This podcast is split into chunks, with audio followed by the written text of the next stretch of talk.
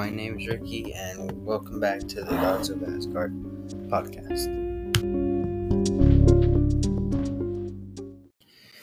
In this podcast, we'll be talking about the ending and slash resolution of Magnus Chase and the Gods of Asgard book.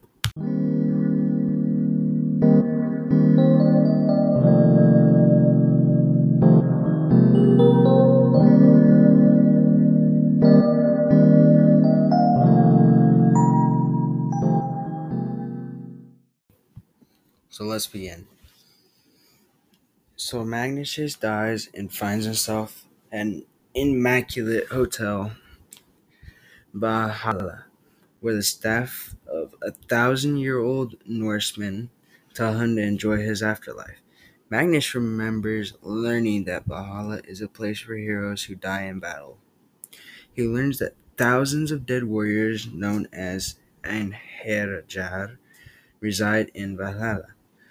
The hotel has 540 doors leading out into nine worlds, and each world is a different layer of reality. He's given a private suit that reflects everything good in his memories. And then he meets Sam. Magnus remembers her as the girl who carried him to Valhalla. She is a Valkyrie, one who chooses the fate of the slain. She takes him to the massive dining hall filled with other Einherjar. He learns the empty throne at the head of the table belongs to the Inusive god Odin, also known as the All-Father of Valhalla. During the meal, the newbies' deeds leading to their death are revealed. Sam's rival, Valkyrie, Gwenia, tries to make Sam look bad for choosing Magnus as a hero. Sears reads Magnus's future and determines that he is son of god Frey. They also make a cryptic and ominous prosophy. They chant that he is wrongly selected as a hero. Valhalla can't contain him. They indicate something will happen in nine days and mention the sword of summer unbinding a beast. As Sam is banished for choosing Magnus erroneously, she urges him to find the sword. Magnus enjoys breakfast in the company of his floor mates the next day. They include a Civil War vet named TJ, a fiery redhead named Mallory, a giant half troll called X, and a Robinson Crusoe lookalike called Halfborn. Halfborn.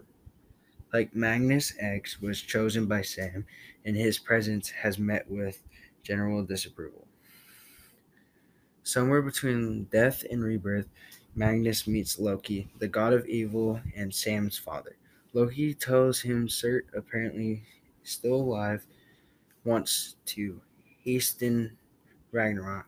Surt will start by freeing a savage wolf named Fenris, who is dangerous to the gods that he's been tied up with special dwarf made ropes on a secluded island. And then, as Magnus tries to determine which side is right, he is visited by his homeless friend Blitz and Heather. They fall from the tree in his room and reveal they are really a dwarf and an elf, respectively. They've been working undercover to protect Magnus on the streets. Streets. They take him to the world tree and they are able to access the various worlds where the Norse gods dwell.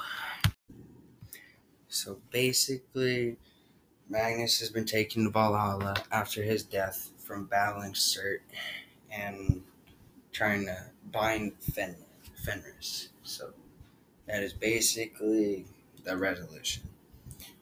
He has been taken to Valhalla and he lives peacefully from now on.